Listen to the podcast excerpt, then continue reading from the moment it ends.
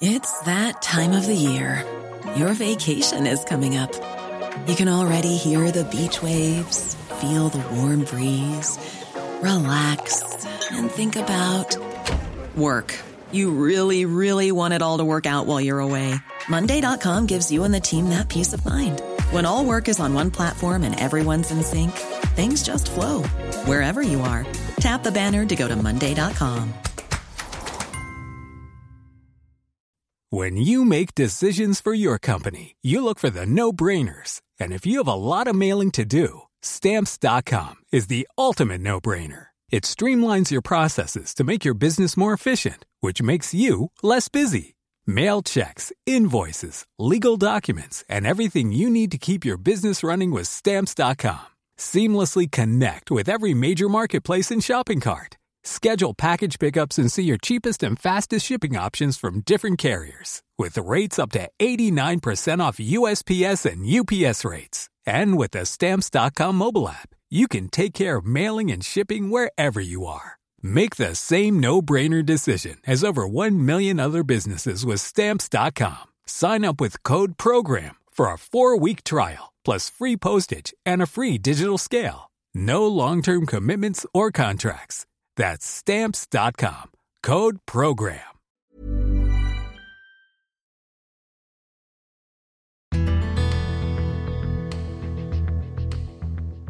When the pandemic first broke out, the world marveled at how quickly China seemed to cope.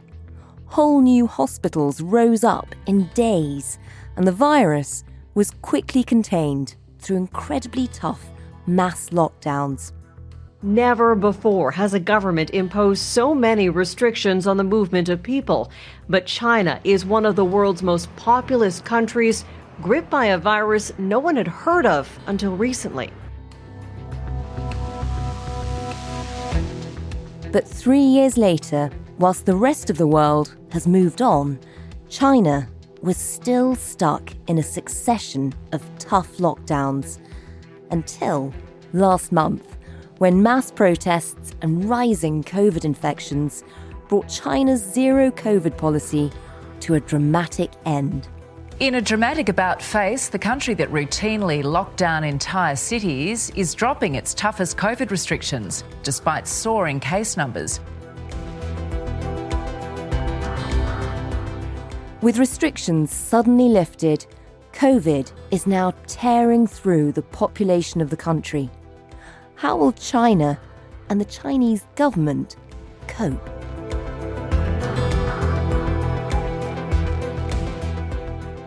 You're listening to Stories of Our Times from the Times and the Sunday Times. I'm Manveen Rana. Today, China and the Great COVID Gamble.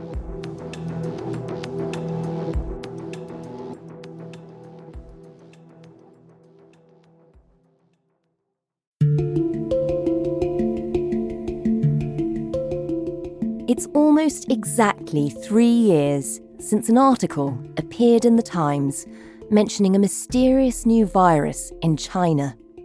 It was written by our correspondent on the ground, who's been living in the Chinese capital ever since. This is Didi Tang. I am the Beijing correspondent for the Times of London. I have been working for the paper for five years, coming up the sixth year and I'm living in Beijing, where I get the front seat to what's going on in China when it comes to the pandemic. I haven't left the country for the past three years. I think the last time I was out of China was in December 2019. So I'm stuck Wow. here. Yes, You've seen it through every stage of COVID. exactly. When we last spoke to you, about a month ago now, there were protests across China at the policy of zero COVID, which Right. meant that people were locked down. It was mm-hmm. incredibly tough. Protests were breaking out everywhere.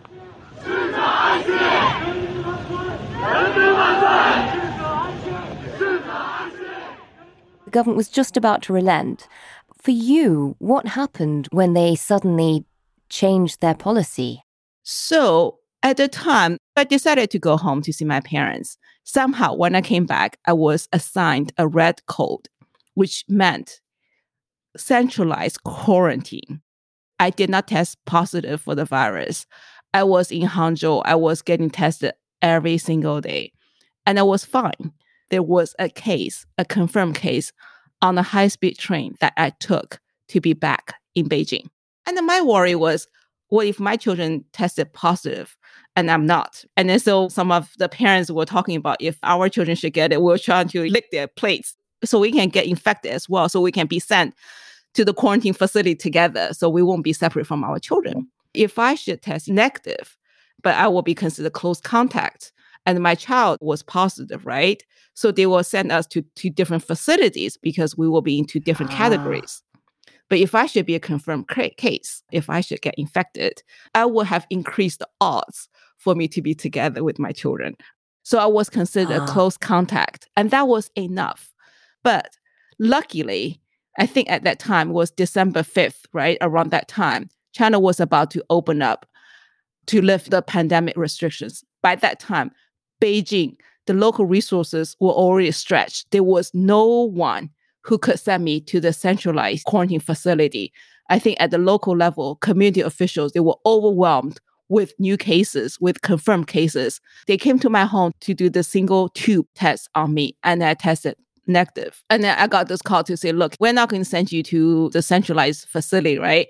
Why don't you just stay home? I said, okay, by staying home, what shall I do?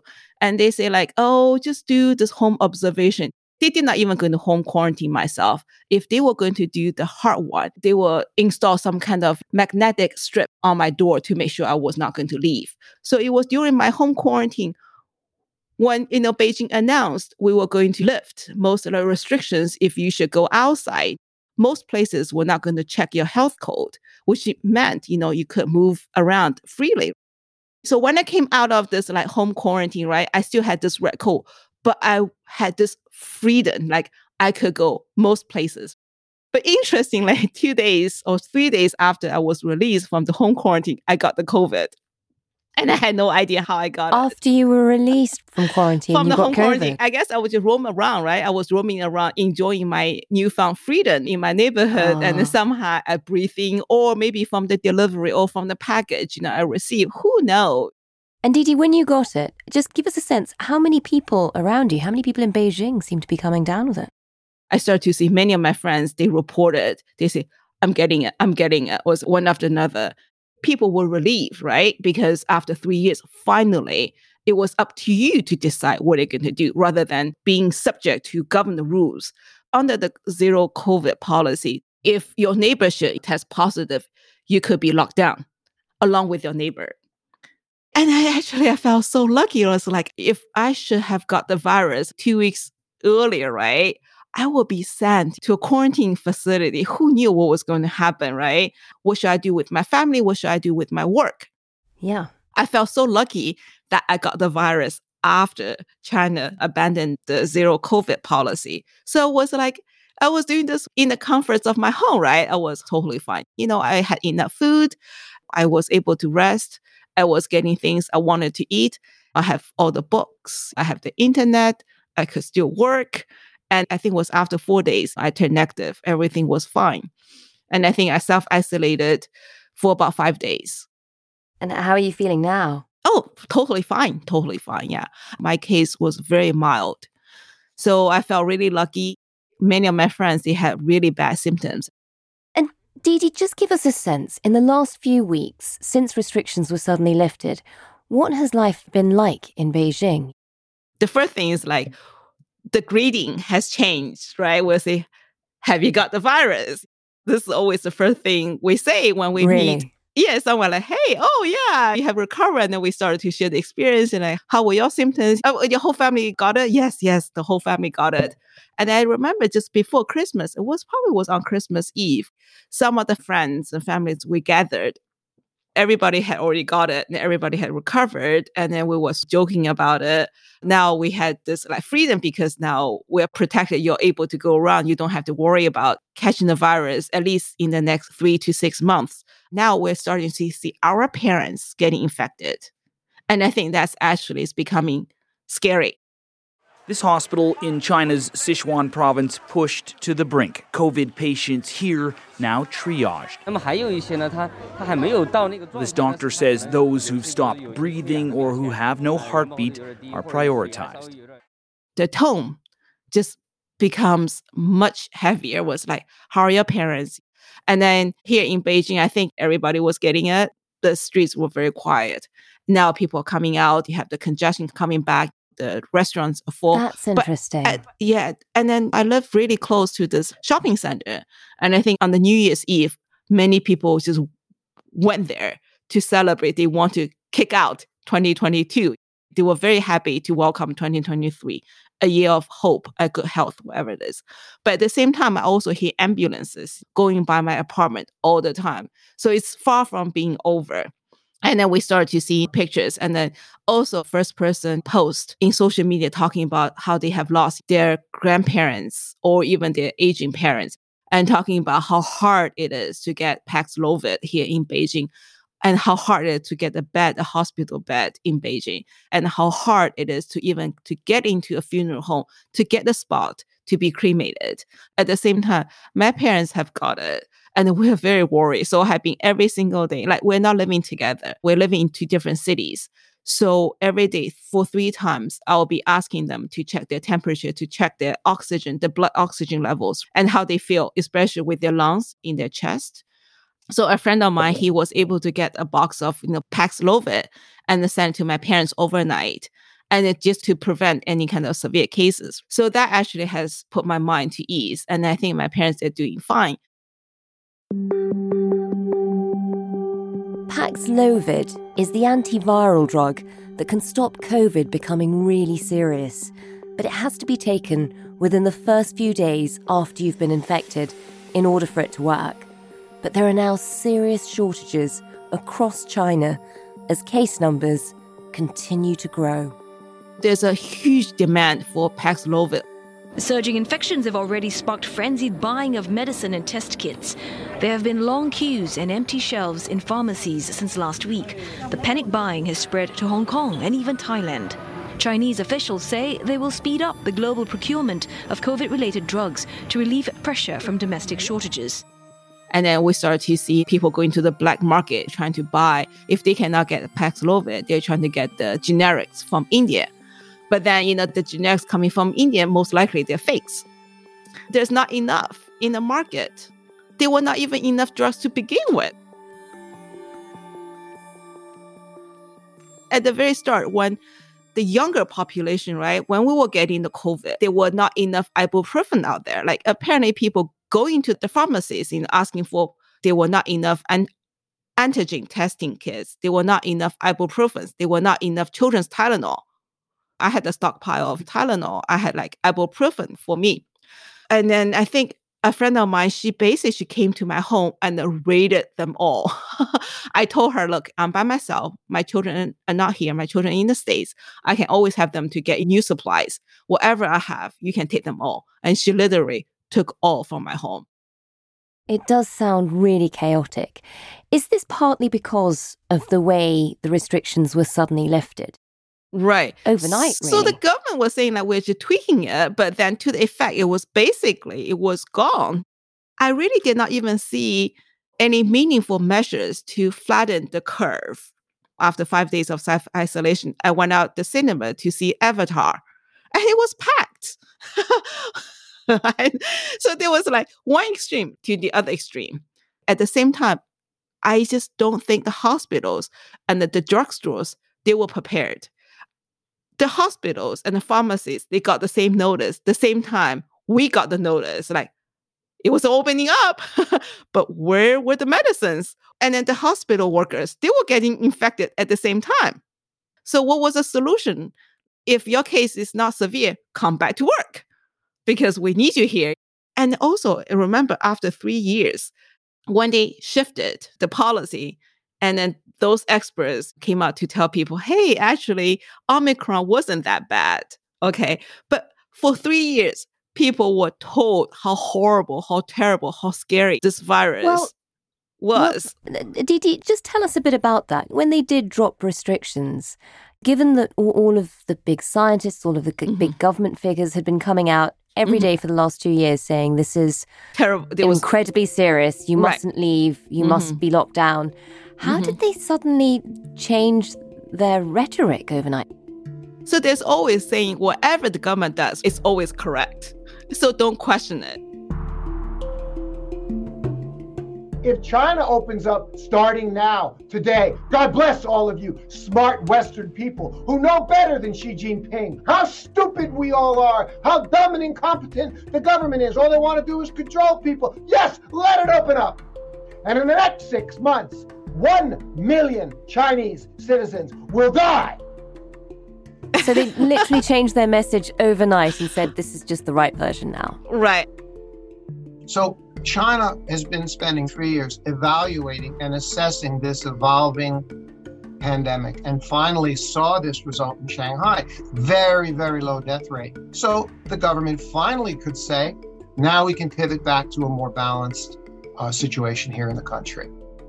And then they started to say, look, you know, what we have seen here, they don't have symptoms or very mild symptoms. And then the fatality rates are very low.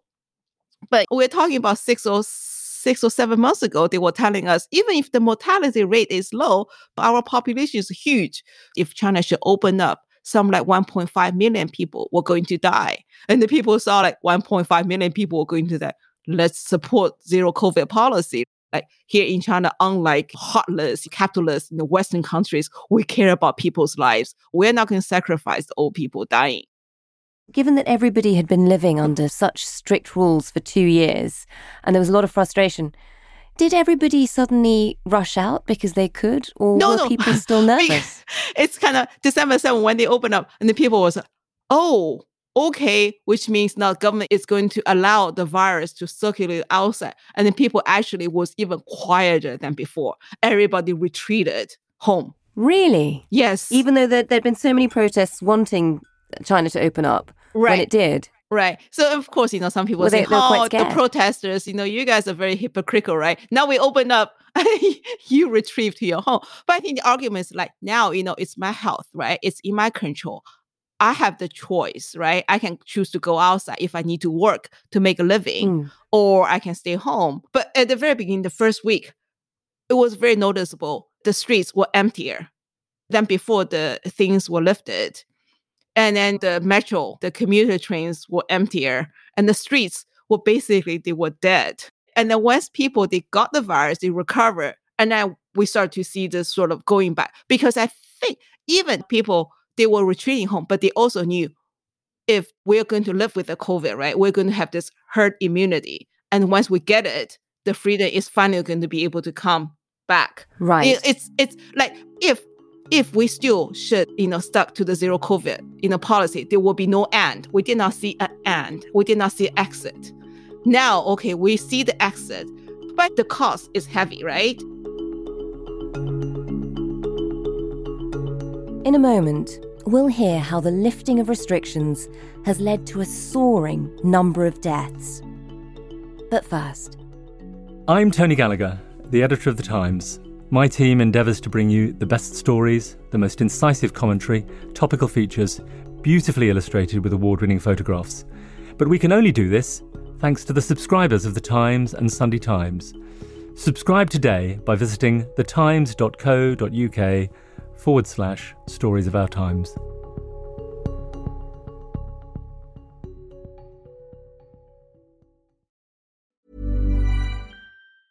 This Mother's Day, celebrate the extraordinary women in your life with a heartfelt gift from Blue Nile. Whether it's for your mom, a mother figure, or yourself as a mom, find that perfect piece to express your love and appreciation. Explore Blue Nile's exquisite pearls and mesmerizing gemstones that she's sure to love. Enjoy fast shipping options like guaranteed free shipping and returns. Make this Mother's Day unforgettable with a piece from Blue Nile. Right now, get up to 50% off at BlueNile.com. That's BlueNile.com.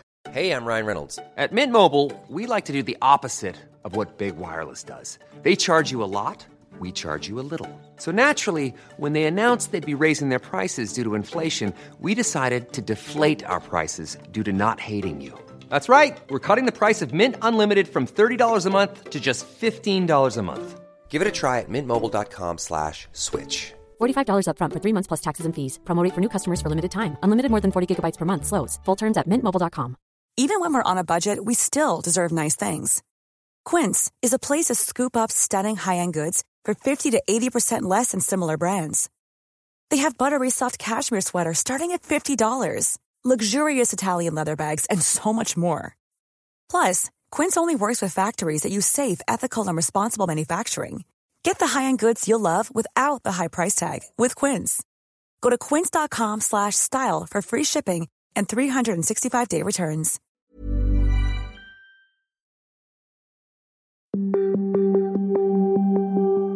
So when when the restrictions were lifted, you say that you know people were actually very cautious. They didn't want to go out. How long did it take to go from that stage to people starting to die of COVID? Start to die, I think about two weeks. China is being overwhelmed by a massive COVID surge. Hospital emergency rooms packed with patients who are mostly older, weak, and struggling. You have the mass infections, and then you start to have the severe and then critical cases. The size and scope of COVID infections remains unclear here because of little credible information and the way China's government counts COVID deaths. There are too many, says this funeral provider, about demand. Near one hospital, we've seen empty caskets stacked in an alley. Because in the first week, when we were getting infected, we never heard any kind of the death report. And I think was the second uh, towards the end of second week and the third week and then we started to see reports in beijing we're talking about 80% of the city population have been infected and the city population 22 million so even if the percentage is very low okay so the absolute number is very still very high so that's why we start to see the reports they're talking about in beijing you go to the funeral homes, there are long lines, right? And you cannot get the funeral home to send you a car vehicle to pick up the body. So you had to do it in your own car to set, and wow. then you had to wait. So what are we going to do? And in Shanghai, I think one family decided to burn the body in the neighborhood, in the yard. Oh my God. And then, you know, the first week or two, I did not hear that many like ambulance sirens. But now, like in the last week or so, it's just constant. As long as I'm awake, I can hear the sirens going by throughout the day. So I know like the situation is really bad. Do you have a sense of how many people have died already and how many might? We really don't know. We really don't know. So, I mean, the government is still actually releasing the daily report how many people were infected, how many people died the previous day, right? So, the latest report is like some 4,000 people were infected throughout the whole country. Hey, come on, it's a joke, right? It's just a blatant lie. Nobody believes those numbers. And why are you still releasing those numbers when everybody, everyone under the sun, everybody on earth knows those numbers are not real. And, and I think the only thing we can go by is those like scientists, doctors, they're able to model. They know the science, they know how it works. So initially, I think they're talking about 5,000 people were dying every day in China. Now I think it's up to 9,000 a day, and then the number is going to rise. 9,000 sounds a lot, sounds really a lot, but I am also have this fear maybe the actual number is even higher than that. Another sign was we started to see lots of obituaries. There were a lot more death notices than before. And then interestingly, none of the death notices will say coronavirus. They say, oh, this person died of illness. Very vague. And Didi, how is it being reported on state media? To give the state media the credit, you know, the journalists, right? They're asking the right questions. There was one interview the Central China Television had done with a National Health Commission official to say, look, are we talking about more deaths than usual? At least the question was asked. They came out to say, yes, the number is huge, right? They say a lot of people are dying. But then they go back to say, look, when it comes to COVID, maybe the percentage is still in the normal range. And I think the answer is, but we don't know the percentage because we don't know how many people have been infected. But I'm sure, you know, there's a way for them to have a good idea. And then some local governments have already sent out surveys, including Beijing in the province of Sichuan in China's southeast. They're talking about nearly 80% of people have been infected. So there's a way they can, they know, I think there's a way. But how much are they sharing the information with us? I think that's the problem. because the government has this tendency it's, when it comes to releasing information, right? It's very selective.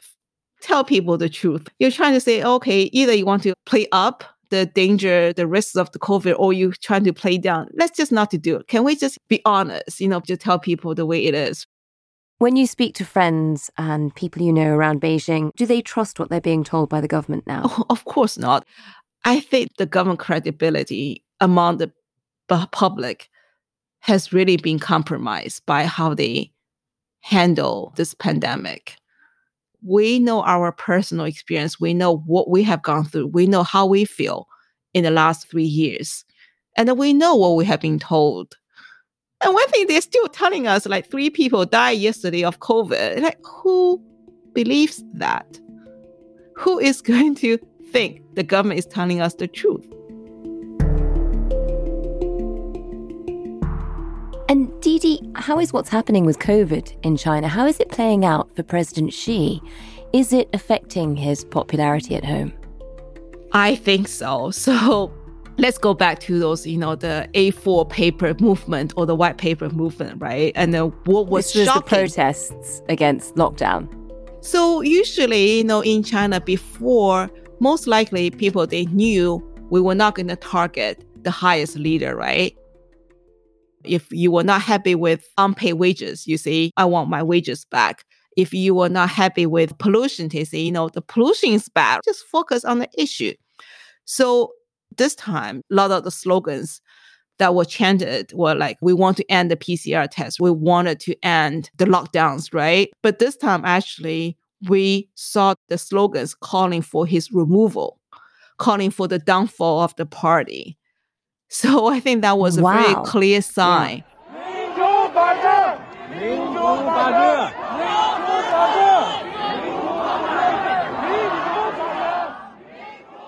People, they're blaming the policy failure on the highest leader, on Xi himself. And so that actually has fed into the argument. It was the protest that prompted Beijing to open up because they did not expect the protest would have those political appeals. Maybe that was a awakening moment for Xi to realize, you know, he thought he was a great leader. He was given a third term without much opposition. Xi Jinping is about to take his place in history, set to secure power here for a groundbreaking third term. Addressing the Communist Party Congress, be ready to withstand high winds, choppy waters, and even dangerous storms, he warned, of tough times ahead. He probably thought he was really popular. And when he came into power in 2012, 2013, and he was a popular figure. People saw him as someone, you know, who was going to be able to do something great for the country. Like he was talking about anti-corruption and people really praised him. People really applauded that. And then there were like a lot of good things said about Xi in his first two three years.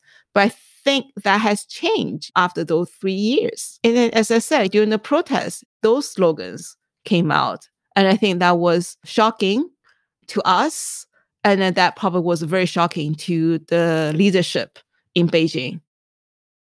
How, how much do you think they'll be worrying about it now? I think they should be worried. Okay, I think they should be worried, but I'm always very skeptical about how much people can do. Okay, so the government still control the military. Okay, they still control the state media, so it's easy for them to control the population. But why I say the government needs to be worried is after China lifted those restrictions. And on one of my walks, there were only like very few souls at this like shopping center. And then we struck this conversation. This young woman, she was in her like 20s or 30s, very young woman. And she, t- she was saying like, Hey, I did not know what freedom, what democracy was. But after those three years, I realized, you know, what freedom and democracy should be. It was giving me those like goosebumps. It was like, wow, we're talking about this like younger generation of Chinese people. They saw it, they experienced it, they felt the pains, they felt the frustration. And it may have changed their mind. The younger Chinese people, they actually they grew up in this country when this country was developing, was getting rich, was getting strong, right? So the younger generation, they're more likely to be patriotic, nationalistic than the older people like us. But now we're talking about university students. They have gone through three years of close management. They were not able to go outside the campus freely. So they spent some of their best years, those like three years of pandemic, shaped their views. And I think that comes to something what the government need to be worried about. If they cannot win the hearts of the younger generation, they may be in trouble. They're not as scared as older generations who think about Tiananmen Square and the times when protests have been put down by the Chinese government so violently. I think some of them they may know, but many of them they probably don't know. So they don't have that burden. They don't have to think about. But at the same time, I'm also worried. Maybe they are a little bit too naive. I don't know.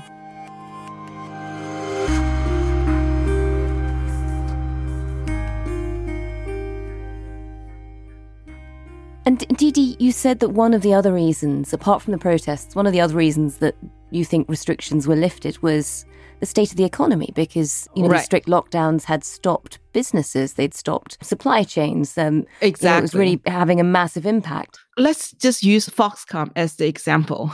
they make iPhones.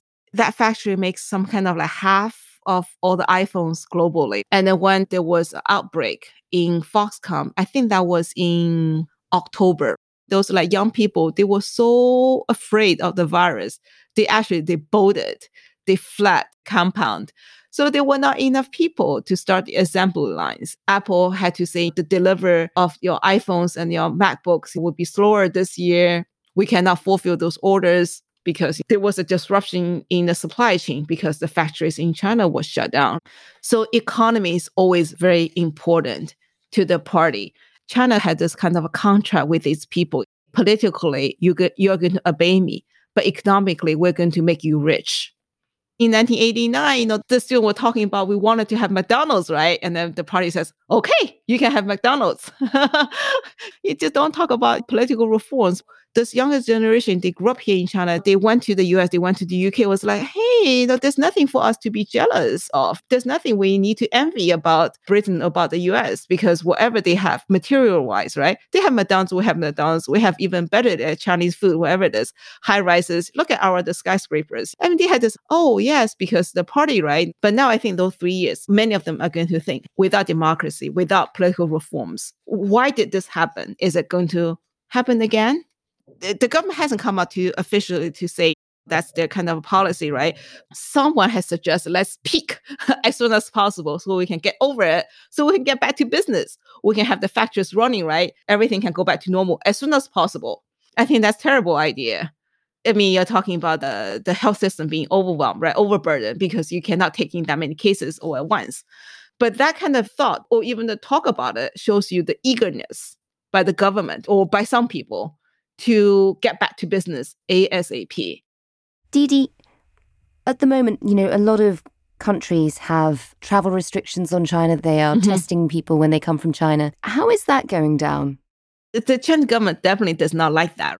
Some countries have imposed entry restrictions targeting only Chinese travellers. This lacks scientific basis and some practices are unacceptable. We firmly oppose any attempts to manipulate epidemic prevention measures in order to achieve political goals. But you also have to remember, after China opens its border on January the 8th, it will still continue to require a 48 hour negative PCR test result for anyone who's coming into China. So I can hardly see how those measures by other countries are being unfair. China also is the last country to open up. And we're talking about mass infections happening at the scale that has not been seen before anywhere in the world. So Chinese government doesn't like it. They say we're opening up. Why are you still keeping us out? But I, I can also remember at the start of 2020, China did not want other countries to close the borders. So, do most people understand why that's happening? I think so. Like my circle of friends, right? I think people they understand why this is happening, and we also know when you're coming back to China, you still have to have 48 hour negative PCR test result. It's easier for you to leave the country than for you to come back to the country. Even if you're Chinese national, it's still very hard.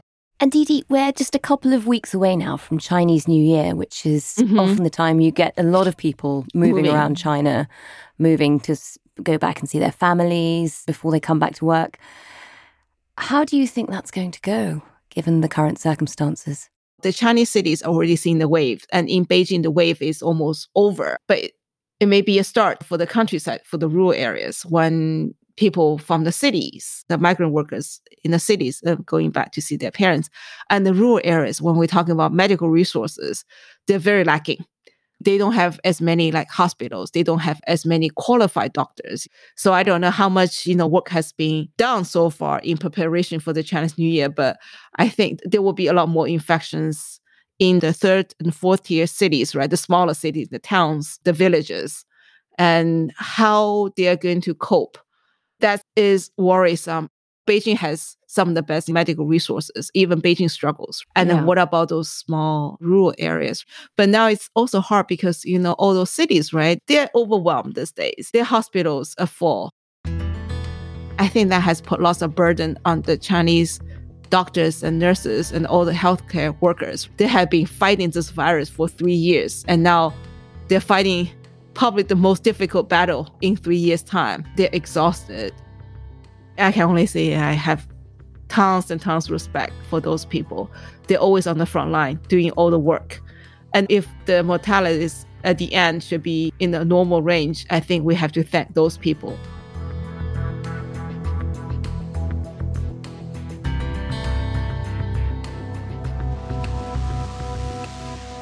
You've been listening to Stories of Our Times, a podcast brought to you thanks to the subscribers of The Times and The Sunday Times, with me, Manveen Rana, and my guest, The Times Beijing correspondent, Didi Tang.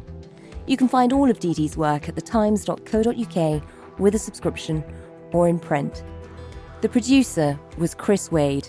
The executive producer today was James Shield, and sound design was by David Crackles. If you can, please do leave us a review. It'll help others to find this episode. Thanks for listening. See you tomorrow.